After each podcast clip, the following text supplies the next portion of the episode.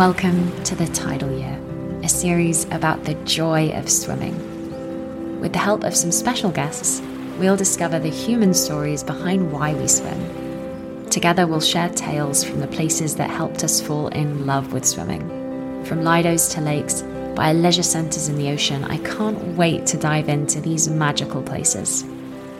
I'm your host, writer, and wild swimmer, Freya Bromley, and every week I'll be chatting to a new explorer, swimmer, author, or campaigner about what water means to them.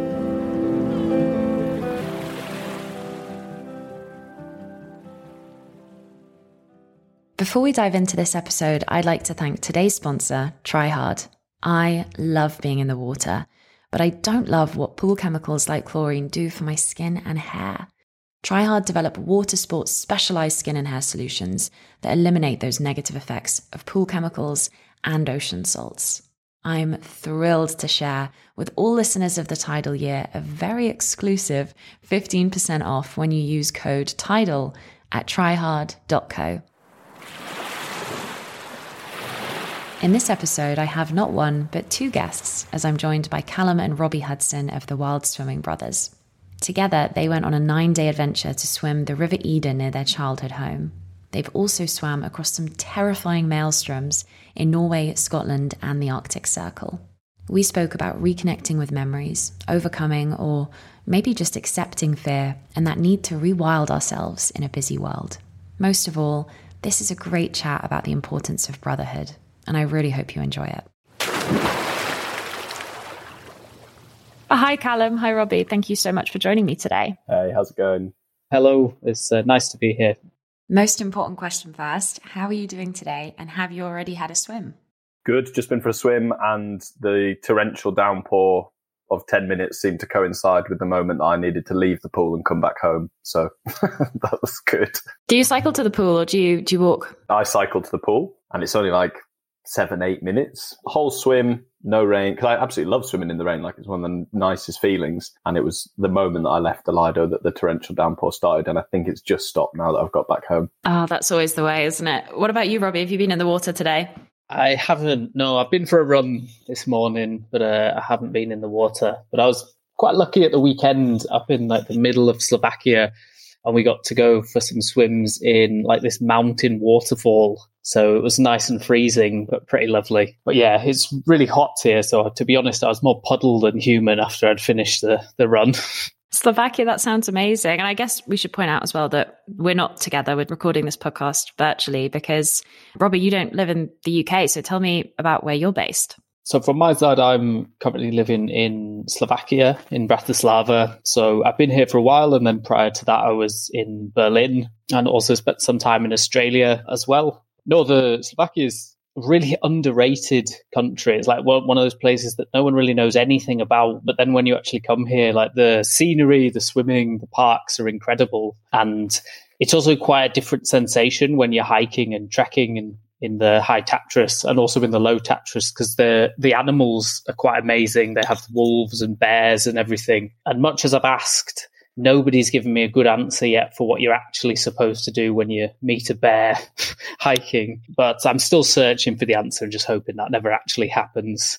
Yeah, and the, and the swimming here is incredible. There's a lot of lakes around the city itself, but then to be honest, the best parts are all in the national parks there's really beautiful uh, mountain lakes called Yazaros. Yeah, no, I'd really recommend it to anyone who's interested in it. For the bears, Rob, I think it's one of two. So there's for different kinds of bears, there's different responses. So for one type, you're meant to like make yourself as big as possible and not seed any ground, make lots of noise and like move towards them. And then for the other kind you're meant to like back away as as quietly as possible. So I'd just t- pick one of those and hope for the best. Yeah. I mean i've heard different things from different people so yeah but i'm not sure. I'm not sure in that moment i could quite easily identify the difference as well. But like, oh, that's definitely a sun bear there. I can see that little bit of fur. You know, like no worries. Yeah, suddenly a bit of rain in London doesn't actually uh, seem that bad for a swim compared to bears. But you've both faced much worse, like the potential of jellyfish or orcas or whirlpools. So really, you're not afraid of any kind of danger when it comes to swimming, are you? Well, I don't know if that's true. We were definitely afraid. It didn't necessarily stop us from doing. I think that's the like as you say, people often we were terrified the night before we did the, one of the swims in Norway where there is orcas. We arrived. It's in the Lofoten Islands, so it's within the Arctic Circle. And our tour guide, there's a lady called Teresa who did wildlife watching tours, and she informed us that a pod of 13 orcas had been in the area. I think the day before we arrived, and and there was maybe like a 30% chance we might see them. They saw them relatively regularly. Now I know what you're thinking is like, well, we did the swims, so they weren't scared of them. But the, the night before, I've never had a feeling like it where it just like, because you know that they don't attack humans. There's no recorded fatalities in the wild. The only recorded fatalities are in captivity. But it's just the size of them in the water, like the feeling that this huge shape might loom out of the darkness beneath you and come, and they're so intelligent that they would come and have a look at us. So yeah, that was one that I think we were certainly a little bit nervous on. definitely, because it's definitely a really like quite deep and primal fear. But from my side, I think one thing that has certainly helped during those swims is trying to figure out what you can and cannot control, and then just focusing as much of your mental energy as possible on the things you can control. Because at the end of the day, if that's an orca feeding ground, then that's their habitat. You know, we're very much out of place when we're in there and swimming, but we can't control if they're there. So it just makes more sense to kind of come back and focus on your own stroke, on your breathing, on how you're feeling, just making sure that you're keeping going as well. But it never quite gets rid of the feeling. It's just something like a good little mental technique, I think, to keep it at bay during the swims. And, and as a good example of what can be outside of your control, I did a a swim in Malaysia, which was a, a round island swim, it was about 18k, and they have lots and lots of reef sharks and uh, blacktip reef sharks. And I didn't get my nutrition and food for the swim where I was living in Singapore. I kind of left it last minute. And all I could find was like these weird miscellaneous snacks in a Malaysian supermarket in the middle of nowhere on these remote islands. And they did not agree with me. And I was like being sick as I was like as the stay swim got on, you know, four or five hours, I had heat stroke, but I was being sick. And knowing that I remember our grandma had this tiny little SAS Collins book of like how to survive on a desert island. And one of the main pages that we always used to read crowded around the fire was the page that had the dangerous wildlife section. And the one thing I remembered that was that if you're at sea and there's sharks around, you have to throw any vomit as far away from you as possible because it attracts sharks. So I was kind of swimming and being sick and then getting terrified that I was just going to have this like lovely trail of reef shark food behind me. I loved reading in the book as well how all of you approach fear in really different ways. And that's obviously probably a good time as well to mention that there's three of you as the Wild Swimming Brothers and that you're all very different people with very different dynamics in your relationship. And I'd love to hear a little bit more about that before we get into how you all approach fear. So, like, what roles do each of you take in the group? Who's the organizer? Who's the brave one? Who's the group cheerleader? That's a good question. Maybe it's better if we define the other people rather than do ourselves. Like that might be more fun.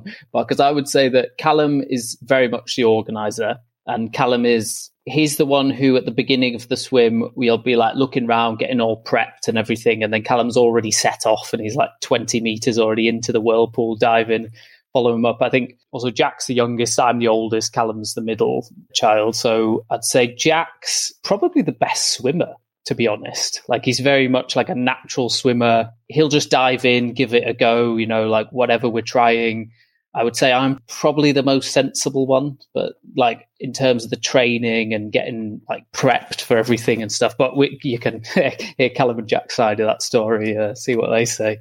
But yeah, Callum's definitely the megalomaniac. Jack's the romantic writer. Yeah, fill in the blank for me. Callum, Callum can do that.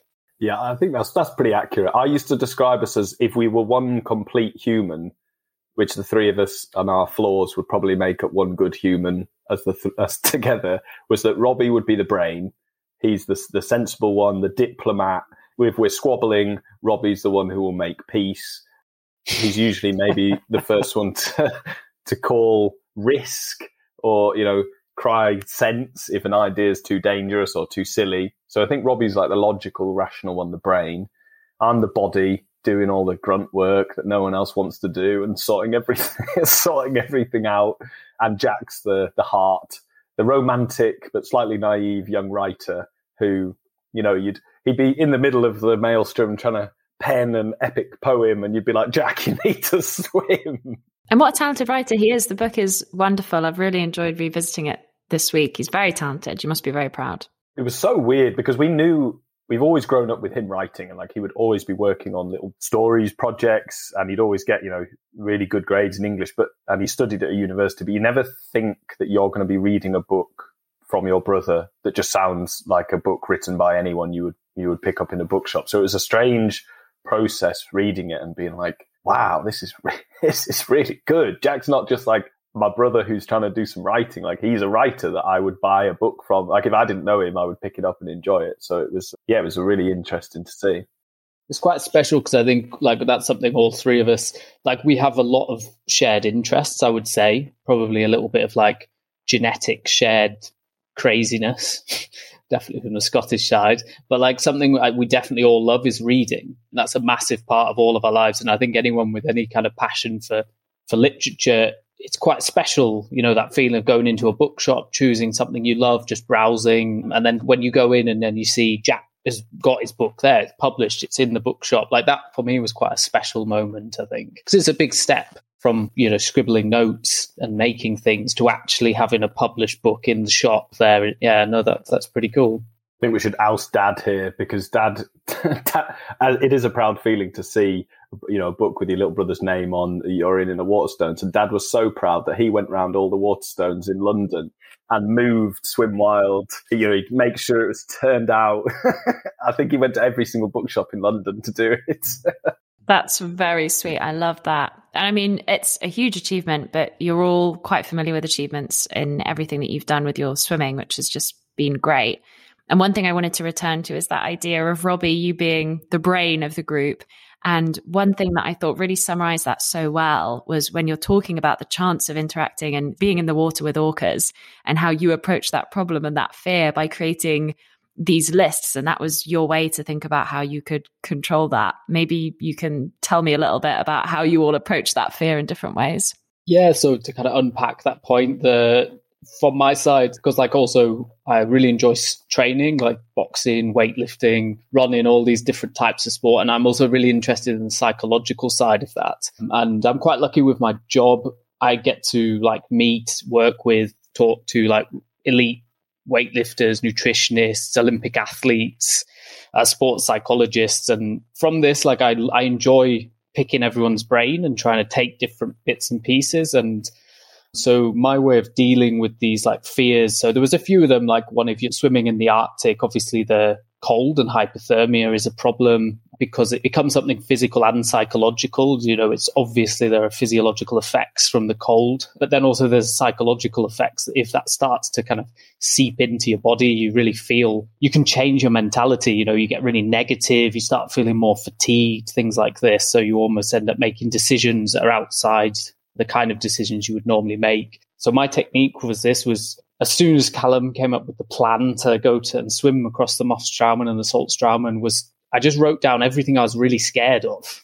I was just super honest. I just sat down with a book and was like, okay, what could genuinely stop me from doing it? And then I wrote down every single fear and then tried to write an answer for it. So, for example, coming back to that idea of being able to determine what you can and cannot control in any situation, I think is pretty applicable to life in general. But in this case, with the swimming, you know, for example, the cold, how do you focus on that? It's like you acclimatize, you put in the hours, spend time in the cold water, cold showers, all that stuff. And then by the time you get there, you know, like, okay, my body's ready for this, my brain is ready for this. I'm expecting it to be cold, but that's fine and and that's fun. And it, yeah, that so that was how with the cold, with the distance, because the first, it was 8.5 kilometers, and obviously we knew it would be really rough because it's the biggest whirlpool in the world. So that was just being physically conditioned. So at the time, I lived in Berlin, so I trained in the lakes in Berlin, and also I trained in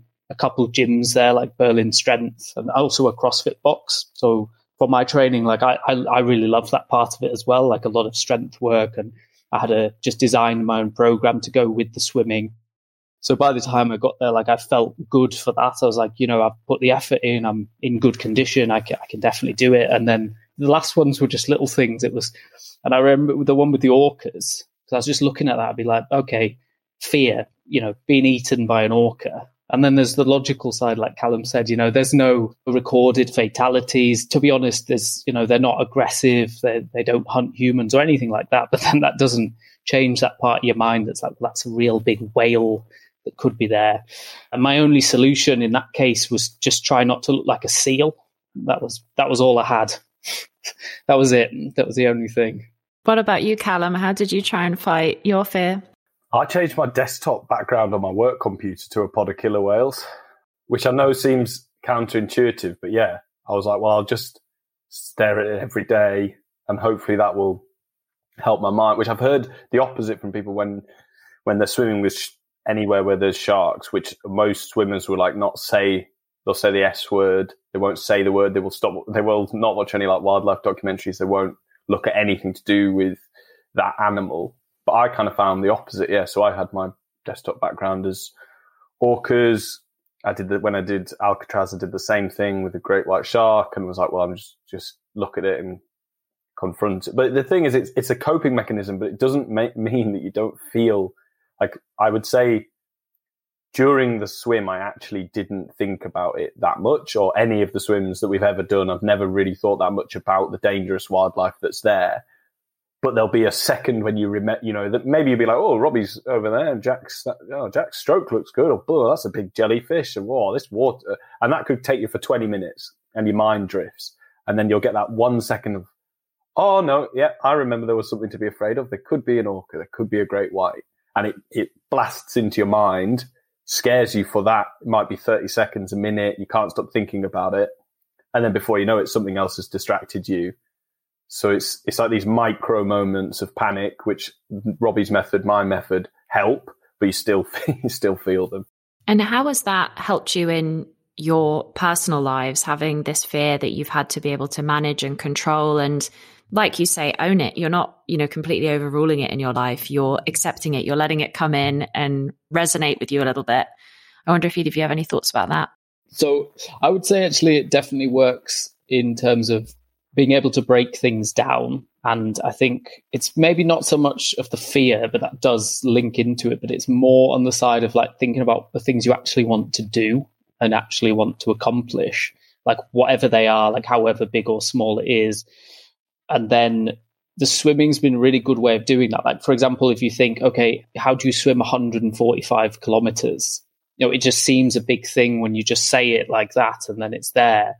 But then if you say, like, okay, we're going to break it down to this amount per day, and then you think about training and like, okay, I need to, you know, be able to do this every day. I need to be able to be not scared to just do it. Also, and then I think from my side that that's definitely filtered into life in general when I think like, okay, I want to do this.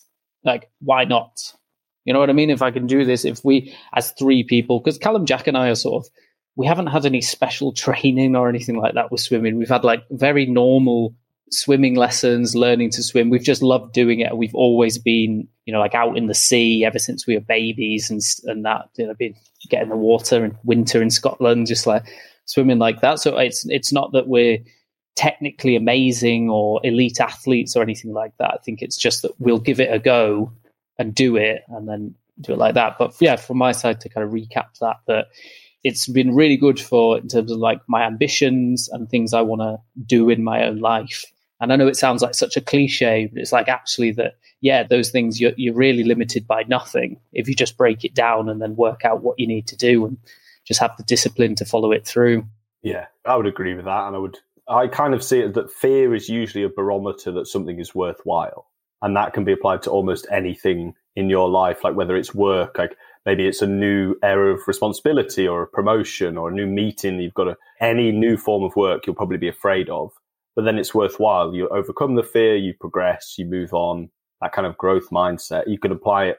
All the swims that we've done the ones that I was most afraid of are the ones that I look back on as being the most worthwhile. And it's almost like almost everything in your life. This is not to say that you should deliberately seek out fear, but if you love something and enjoy it, being afraid of it is not necessarily a reason not to do it. It usually means that you're kind of pushing yourself, that you're doing something you haven't done before. You're not stagnating. You know, we could do the same swim a hundred times, but it's not going to be very interesting for us. It's not going to be interesting for our relationships.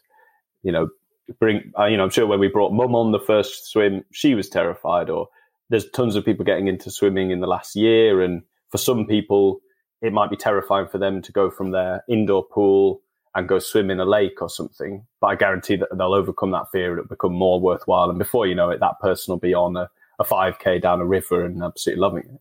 I think that enthusiasm and energy really translates in the book and also just in your social media channels as well. And I'm very drawn to stories about people that do these amazing things. One of my favorite books is Wild by Cheryl Strayed. And there's a great quote when she says, You know, I knew that if I could hike the Pacific Coast Trail, that I could do anything. And she has that feeling that after having achieved this seemingly impossible physical feat, that she felt that going forward she could do anything in her life. And I suppose doing any challenge, something that you really have to work for that is going to be incredibly difficult, really does give you that resilience. So, of course, I've been really drawn to your story as well. But what makes your story so different to some of those like Wild or The Salt Path, which is another great adventure book, is that there's three of you and that you're doing it together and that you're constantly buoying each other up with this support and friendship and brotherly love as well. It's all a sham. We secretly hate each other. but you all live far away from each other. So, in many ways, this really brings you together as well, which must be nice because it's easy to always wish to be close with your siblings or with anyone, really. But this is something tangible that can bring you together. It's also like a pretty nice way to meet. And because, like, what you say is totally true. We live apart from each other, but it's quite fun. Be like, oh yeah, we'll meet up and we'll swim a whirlpool, or we'll meet up and we'll do this big river, or we'll, you know, whatever it is. It's it's quite nice. It's a little bit different to just be like, oh, we'll meet up and sit in front of Netflix for three days, you know. And I, I think also doing crazy things with people is a really good way to, uh, yeah, grow closer because then you've got that kind of shared experience of of something that's not a conventional norm. Yeah, and also I think it's helped us overcome quite serious issues in our lives. Where so when our uh, mum and stepdad, they, who they've been together for maybe fifteen years in the house that we grew up, they separated and they sold the house where we grew up. And for us, that was like kind of the end of a period of that life where we, our family home, we didn't really have as much of a tie to Cumbria, which is where we grew up and us getting together to swim the River Eden, which flew past the house, was like an amazing shared collective experience. We d- did the same thing when our grandma passed away. We were in different places, like we didn't have that kind of collective grieving experience. So we decided to swim the loch, which her house overlooked. And at the bottom of the loch is her grave. And one of our cousins collected wildflowers and seaweed from the swim, and we laid a wreath on her grave. So often these swims have become a way for us to kind of not just connect, but uh, other things in our life to rally around. And it's not just the three of us as well. We've had so many of our family members, you know, our cousins, our mum's now the biggest wild swimmer in the family. yeah, it's, it's like a connecting tissue for the family now. It's also really like Callum mentioned then with swim we did for grandma, and that was that was something special because it wasn't you know, I think some people you could look at some of the bigger swims or the bigger challenges and think that there's ego there. It's like, oh, we want to be the first people to do this or that, but it's really not like that at all. Um, and I think doing also the swim for grandma was a really lovely feeling because we, we swam for a long time. I think, what was it, 12 miles or something like that? It, it was quite a way. But then it was lovely because when you were swimming, you felt like, oh, we're doing something. If grandma was still alive, she would be in this in the water with us you know, she'd be like 79, probably faster than all three of us at the front. And that, that I think that was really nice because it reminded, or at least taught me personally, that was like, okay, for people who aren't here anymore and people you've lost, that just go and do things they would enjoy doing, kind of in their memory. And, and it was a really nice way to remember somebody, I think. Yeah, mastering your emotions when you're in those very early stages of grief is very difficult and so complex, but to do something actually physical to engage with that loss often feels like a good first step. So that was really nice that you did that together as well, especially if you all had different ways of experiencing your own loss, being able to come together and meet, you know, much like a river meets in your own different ways, must have been a good a good way to have that as a collective experience together. Yeah, really. Well, you know, you've seen recently. Well, recently they had they're starting to prescribe green and blue health. I think it was like a couple of weeks ago. So it's like a body of work that's looking at you know mental health and physical health and looking at ways that they can prescribe time in nature or time in water for you know people who are struggling so f- for us it's it's become this way to it just connects so many areas which are vital for us to enjoy our lives you know it's the the exercise side there's the, the collective shared experience the, the family we've often brought friends into it we've often brought partners along and then the mental health aspect is huge, like the exposure to the cold, the release of endorphins. It channels any negative energy in a positive way. Um, I came back in lockdown and I was living in Singapore and had moved in with mum and never thought that I'd be 31 and living with, with my mum for two months in lockdown. Couldn't leave the house, couldn't go anywhere and we kind of explored the bottom of her garden, found this tiny little dipping pond that was honestly about the length of the two of us. and every single day in lockdown, we couldn't go anywhere, couldn't do anything, but both of us would go down together to the pond. Um, you know, it's April, so it was quite cold, and we'd have a swim every single day. And that was kind of my mum and our, my way of kind of getting through lockdown and when we meet, we hadn't seen Robbie for ages, and we, we met up together and had our first swim together. And it's it often is a way to kind of connect with each other and bring other people in as well. I think that's really interesting when you see it in different examples. You know, like Callum's kind of talking about the water as some like almost like an old familiar friend or something that helps and is can be very healing, and that's really interesting. And I remember thinking about that like a long time ago, being in Syria, and then we visited in Damascus, the world's oldest mental institution. And it had a fountain in the middle with a water channel running through all the different rooms. And I remember thinking about it then that straight away I walked in and was like, yeah, I, I get it. You know, like the part of the in that ancient Arabic culture of water having healing properties or moving water and like the sound of it and everything as well. Yeah, healing's a great word for water. It does feel like that. And I think part of why that is, is that it has a power to translate a lot of your current experiences back to your childhood. And it's one of the few times that we actually come back to playing and go back to that kid like state of playing and just being in the water and being free. And I suppose that really happened for all of you with this swim in the River Eden because you were connecting a lot to happy memories from your childhood because that was where you grew up. So I'd love to hear about the idea behind doing that, what it actually, I mean, it was a long, you were out there for quite a few days, right? Nine days of putting a freezing cold wetsuit on every single morning after oh, camping. Oh no, that was the yeah, yeah. It was nine days, ten miles a day, so ninety in total. As I said, it was kind of we we'd done it because of mum and stepdad had split up and they were selling that house. It was almost like a farewell tour to the Lake District, or at least that chapter of our life. But as we went through, certainly the the mid stage, which was along the river between a little village called Langwathby and Armathwaite, where as kids we would go you know, everyone would cycle down from the village. No one called it wild swimming. You know, we'd just maybe to have a barbecue. We'd spend all day jumping off rocks and playing. And you're right, it really does.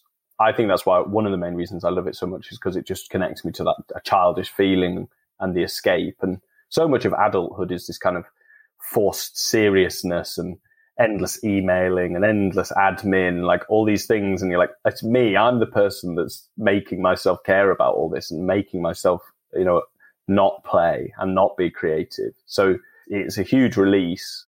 And also we're so lucky because where we grew up is, it's incredibly beautiful. You know, the Lake District is one of the most beautiful places in the UK.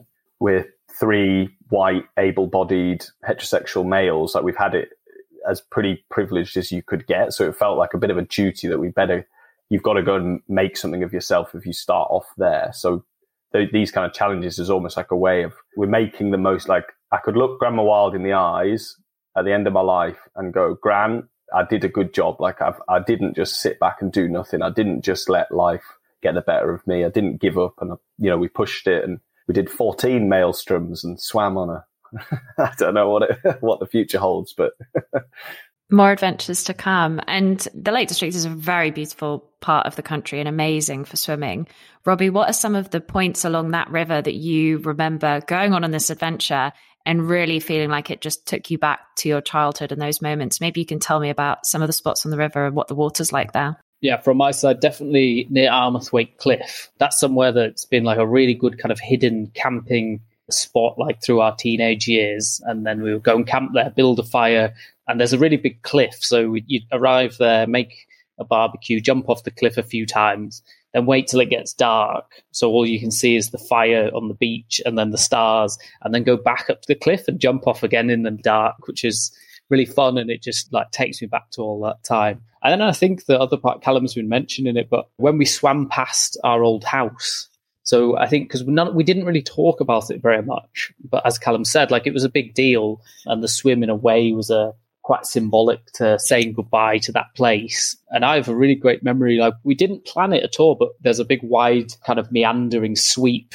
that comes around as you go into Langwathby and then down towards Lazonby. And maybe half a mile before we came past the house, that stretch of the river, we all just started swimming parallel to each other, almost like synchronized strokes.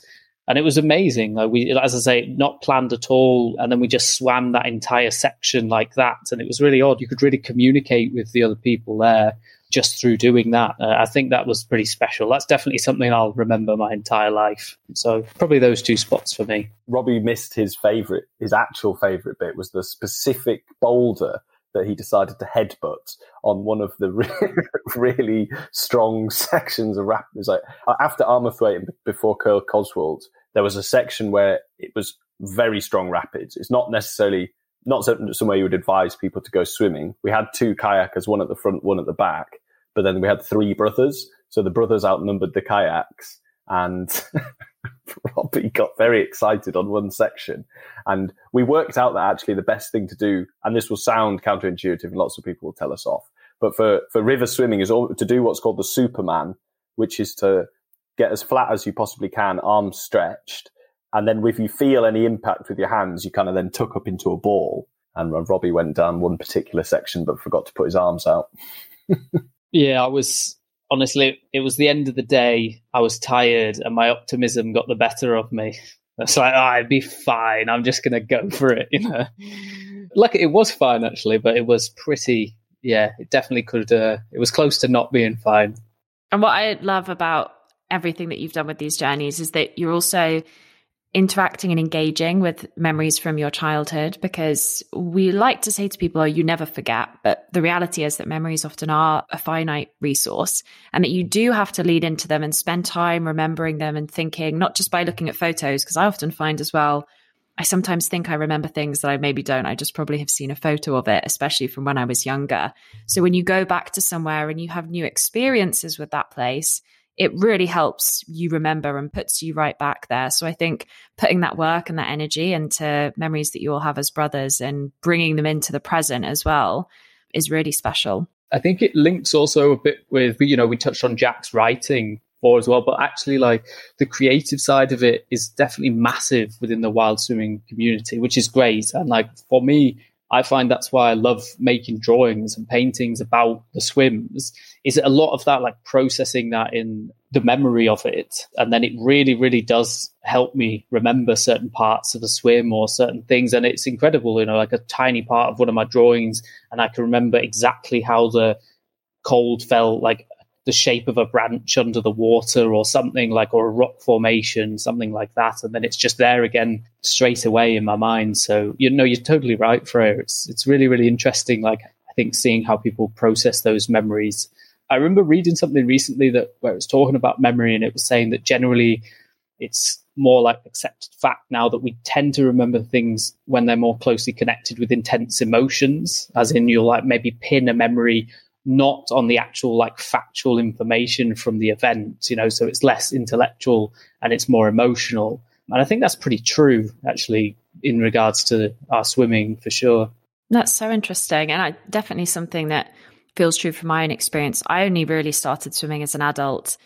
It was Christmas a few years ago, I think, and I was staying with my parents and I found a load of photos of me, my brother, and my sister swimming in Dartmoor and swimming in Lake District. And I'd totally forgotten that that was something that we used to do together. And obviously, of course, it's become quite trendy to talk about wild swimming now. But Callum, I think you mentioned that wasn't really a thing then. It was just swimming. We didn't really even have swimsuits. You just would be out for a walk. The water would look beautiful and you'd all get in. And thinking about those memories, especially after my brother died and I found those photos again, was like, wow, this is a way that I can get back some of those memories, some of those really positive, happy memories of us together. And swimming's been fantastic for connecting me to those times and going to visit places that we'd been together and connecting a bit with some of that playful side has actually really brought me closer to my brother, even though he's not around as well, which is a very different sibling relationship. But swimming's been able to connect me to that too, which has been very special. So you do have that feeling often when you swim that does it bring back memories of, of when he was alive, when you were kids? Yeah, definitely. And lots of the games that we used to play, kind of like diving under the water and being dolphins or carrying each other, or we used to talk to each other a lot under the water. I don't know if you used to do that as kids and be, you know, shout things under the water. So that's been really good. I think in terms of having happy childhood memories. But the other way that I think it brings me closer to him is that when I'm swimming in cold water, you can't think about anything other than how cold the water is. So I often find that's very healing, especially, you know, when you're thinking about being connected to your grief or your loss, because there's just nothing else you can think about other than how cold it is. And I've never really been able to get fully into meditation or yoga, but swimming is that for me. Swimming is that time that I can switch off and empty my mind of any worries other than how cold it is and doing maybe two lengths. I'll I'll give myself that goal and, and see if I can just about do that. Were you just encouraged by your parents to get into it or was it that natural, like childish just exploration? Can you remember where it first started from? I think exploration and always being outdoors. I think the same as you, it sounds like your childhood was very much about being immersed in nature, being at the back of the garden and playing with anything we could find, making hedgehog houses out of leaves. And always part of that was, I think, swimming and climbing trees. And we don't do that enough again now. Even if I'm thinking about having a hike, I prepare for the hike. I have the things that I'm going to do. I have the map. I have the route. And actually, that exploration is something that we all need to lean into a little bit more. Although it sounds like you're a big planner when it comes to your adventures too.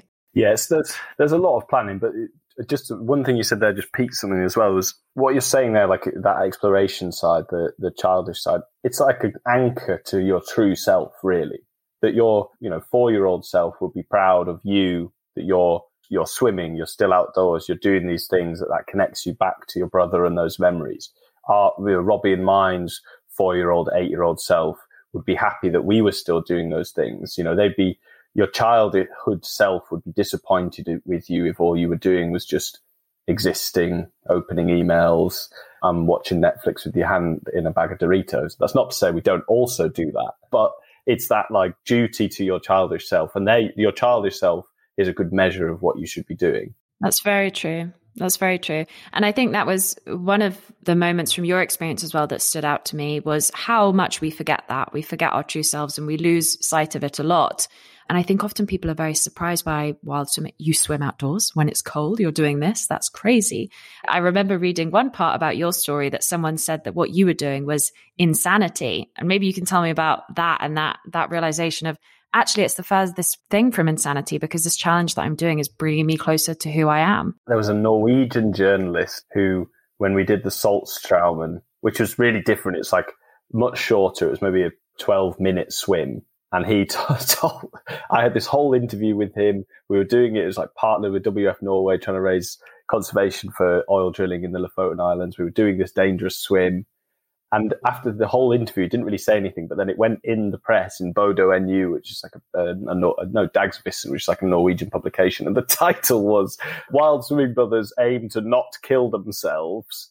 And it was like this article about like how that we would die and it was stupid and scuba divers had chucked dummies into the salt Saltstraumen and it had taken them down 200 meters in a second and they hadn't found the dummy. So yeah, that was probably the most dangerous one where we had people telling us that it was insane. But I don't, I think of all the times in my entire life, the time when everything aligned and everything made sense was that swim of all of them. I think also if if you have like people around you telling you like, oh, this is insane or this is crazy or why, why would you even do this? I think is a very good litmus test for the fact that you're probably doing something worthwhile.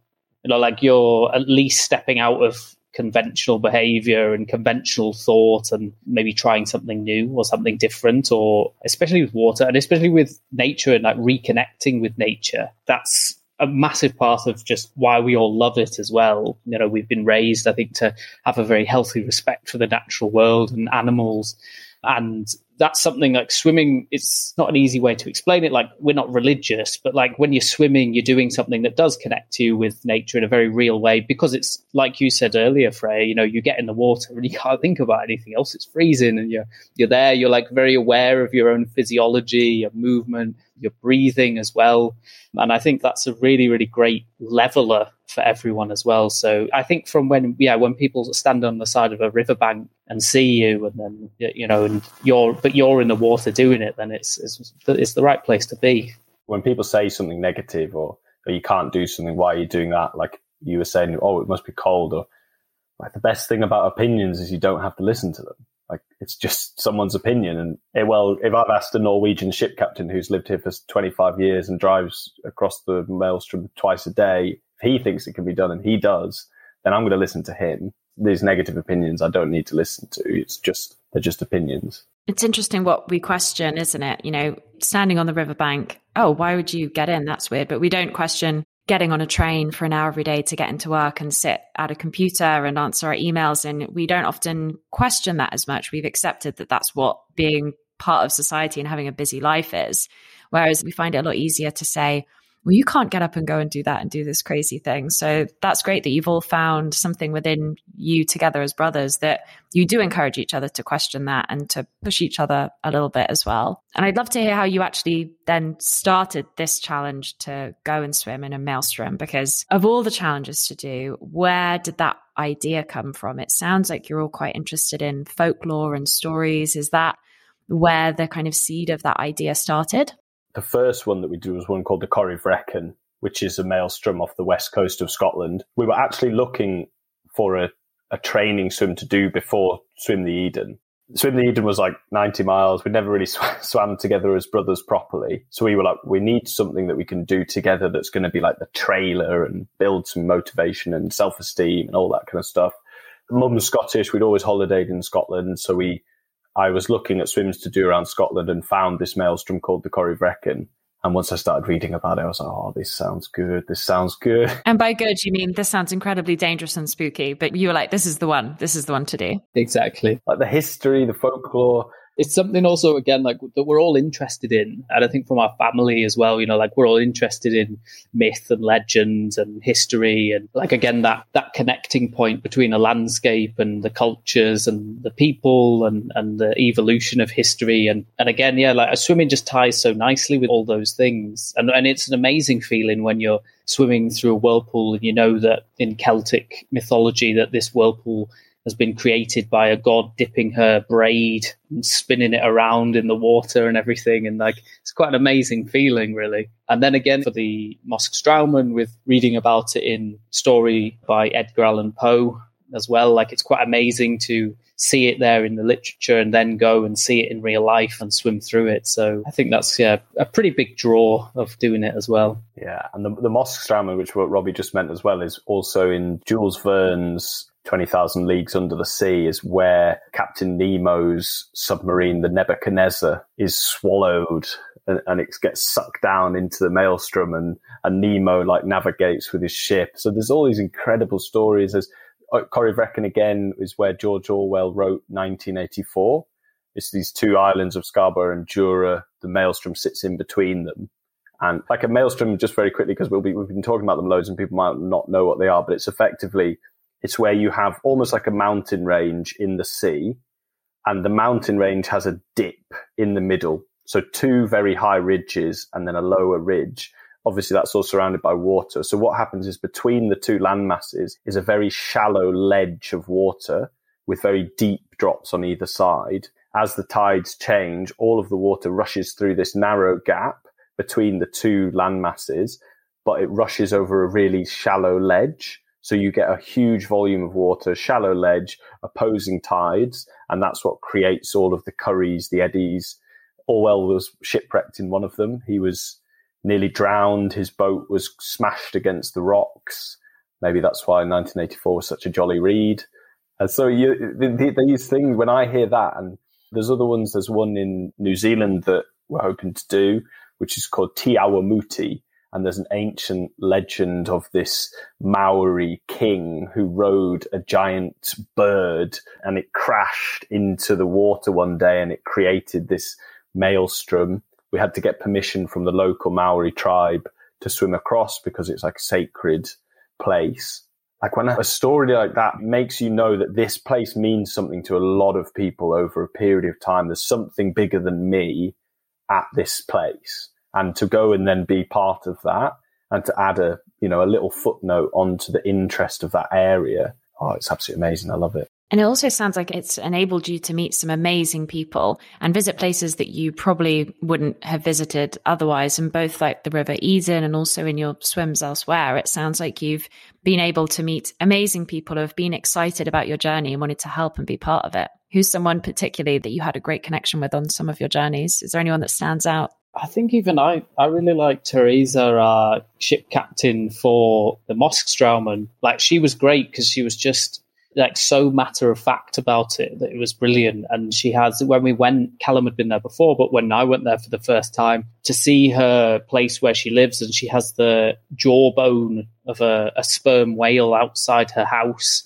And you're like, okay, this is quite a special place. And and we went in, and then straight away, you know, we were about to do the swim the next day, and she was, like, "Oh, check out these pictures. Here's the thirty orcas that were feeding there yesterday." And and like she had a really like dry uh, sense of humor that was great. It was just like, right, no, just get in, swim it, let's get out, you know, and that really helped actually. And I think, yeah, and I think for her was quite nice because she said, I remember you telling me, Callum, that she said that a lot of people get in touch with her to say they want to do these things and, you know, swim or scuba dive, things like this in the Moskstraumen, but nobody ever ends up doing it. And we actually Callum got in touch with her, and then we came and we actually did it. Um, and I think that was maybe quite interesting for her as well. And also, just for a bit of background, she runs the tours to the Moskstraumen in her speedboat, so she knows the waves, knows the waters really well.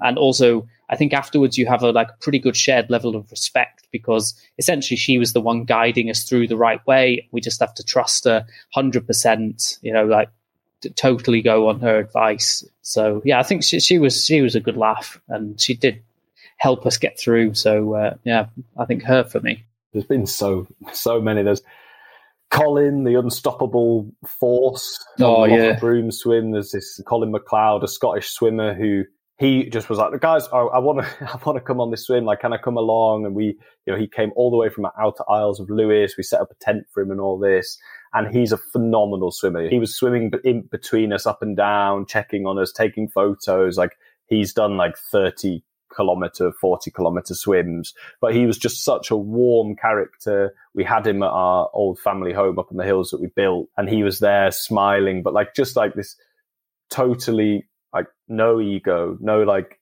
just a happy, jolly person who was just lovely to be around there was a couple. We did a, an event in a banyan in Croatia on this island, and it was like a music festival slash we were doing like some wild swimming lessons. And I met this couple on the boat over, like an older couple, and they were like, "Oh, this is a bit cool, a bit quirky. It's the first thing we've done like this." And they came on this like swim that we did where we took people around the island. So for an unexperienced swimmer, it was like you know deep water around the island, but it was it was beautiful. We got incredible conditions, and afterwards, they said that it, it was the best thing they've ever done as a couple. And you could see it was just about the two of them, and it had been this like, a mate. I think they were in their mid forties. They'd had this experience. The two of them, like, just doing something that they didn't think that they could do or they were afraid of. So it's a really lovely world of like there's a whole mixture of people. Like you can't look cool when you're swimming because you've got speedos and a swim cap on. It's impossible. It's not like too materialistic. There's not really much ego because you can't really hide. You're either acclimatized or you're not. I think the water batters any ego out with you very quickly. Like you can't swim with it. It just doesn't work. Like you you need confidence, but you get that through swimming. Yeah, you just you very quickly understand that it's like, okay, I'm here. If the current takes me this way, I'm going that way. If it takes me over that way, I'm going that way. And it's, I think, yeah, quite a nice, a nice lesson to learn, really. I think some of the best swimmers, like Callum mentioned Colin there, who was just, he was a phenomenal athlete, but just so modest about it. And also, even like someone I've spoke to a bit who's is Lynn Cox, who I've never, I would love to swim with her, but she, again, like just absolutely no ego whatsoever. And some of the things the swims she's done are insane. You know, she swam across from the US to Russia, and she's she was kind of a pioneer of a lot of cold water swimming and everything as well. And if you met her, you'd never know. There's just nothing like no showing off, nothing like that. Just pure confidence. You know, like she doesn't need to, doesn't need to at all. I think that's pretty pretty special. It's a good also like collection of people who are just living in different ways and doing things as well. And I mean, people who are on the outside are normally quite fun to hang around with. So uh, yeah, definitely enjoyable. The Lynn Cox swim, that's up there with like Hillary and, and Tenzing Norgay climbing Everest. It's up there with Armstrong on the moon. Like it was, uh, yeah, Russia, Alaska to Russia across the Bering Straits, 2.8 degree water, so freezing cold, 2.4 miles swim. So like an ice mile is one of like the hardest challenges in swimming, and she did 2.4 miles. There was opposing currents, which meant she was in the water for almost twice as long as she should have been and it was during the Cold War. Um, Gorbachev said, and Reagan both said that she had gone a long way to thawing relations between the two countries, and she managed to pull off this expedition that, you know, during the height of the Cold War, when no American had set foot on Russian soil for almost a decade. You know, it's not as well known. There's so many characters in swimming. It's very female dominated at the top end. There's been four way channel swim, which a lady did Sarah Thomas uh, last year, I think, four ways. That's just insane. It's amazing. Amazing. You're right, actually. That's a really interesting part of it, too. Like, I think there's, when it comes down to also for, yeah, like male and female swimmers, there's really, there's no difference. Like at the, all the levels, there are phenomenal swimmers, and it's just it it isn't like oh yeah, all the best swimmers are male. Like it just it's not at all. And people like Lynn Cox, to be honest, are pretty good evidence for the contrary. And especially also with all the research that's been done into like ultra high end endurance, that's looking at like actually how women are much better than men in that field as well is is I think really really interesting. Like a lot of swimming or a lot of things that are happening in the wild swimming community are definitely like defying a lot of conventional norms for the better. I would say. Yeah, and you've spoken about some real pioneers and adventurers, but there are also lots of swimmers who just enjoy getting in for a dip and a breaststroke. But if there's anybody who's listening who isn't sure about wild swimming or they're not sure about why they should swim, I'd love to hear from both of you what swimming has meant to you and also a reason for people to dive in and get involved. What's my elevator pitch on wild swimming? It would be it's the easiest way to reconnect yourself to the natural world. So that would be my number one reason is it's difficult to be in the 21st century as a human and not to be disconnected from nature. So a wild swim is the quickest, cheapest, easiest way to access that natural part of yourself. If you're not too sure about where to go or what to do, don't go on your own. Get a friend, a family member, go on Facebook and Google your local city, your local county, and I guarantee you there'll be a, a, weird and wonderful group of incredibly passionate, incredibly helpful people. This is what the UK is brilliant for is eccentricity. And everywhere in the UK, there will be someone who is willing to go with a first timer and take them for their first swim. So that's what, that's, that would be my kind of reason to try it. I'd say from my side, so I'd say three really quick points. The first is if you have any creative inclination, it's brilliant for that you know, like we said, Jack's a writer, like I'm an artist. For both of us, it's just been really, really inspiring, really helpful. So if you're at all interested in that aspect of your own personality, wild swimming will help you creatively. And the other two points are the physiological and the psychological benefits. So for your physical and your mental health. So in terms of the mental health, like swimming is amazing for alleviating symptoms of anxiety, depression, even the hormonal balance it changes. So, you know, you it releases endorphins, releases dopamine. So you you will just feel happier. It's just like scientifically it helps with that state of affairs. And also on the physical side, the benefits of wild swimming are just really, really numerous. You know, you obviously everyone knows swimming is good for you, but it helps you control your body. It helps you like develop your muscles, develop your cardiovascular ability, develop your good breathing habits as well. And then also like, yeah, burn fat too, if that's, if that's your thing. If you want to get your beach body, go for a wild swim. Thank you so much, both of you, for sharing your story and also just having a chat with me about swimming. I know there's so much exciting stuff that's coming. It sounds like there's already a little bit of a tease of what's to come, uh, maybe another swim for you in New Zealand. Uh, so thank you so much for chatting to me today. Of course, it's been a pleasure. Thanks very much. Thanks for having us on, Freya. So that was the Wild Swimming Brothers. You can find them on social media at the Wild Swimming Brothers. And if you want to find out more about some of their world first swims, you can read their book, Swim Wild, which was written by Jack Hudson, and I really can't recommend it enough. Don't forget to check out Trihard with the code TIDAL for 15% off. See you next week.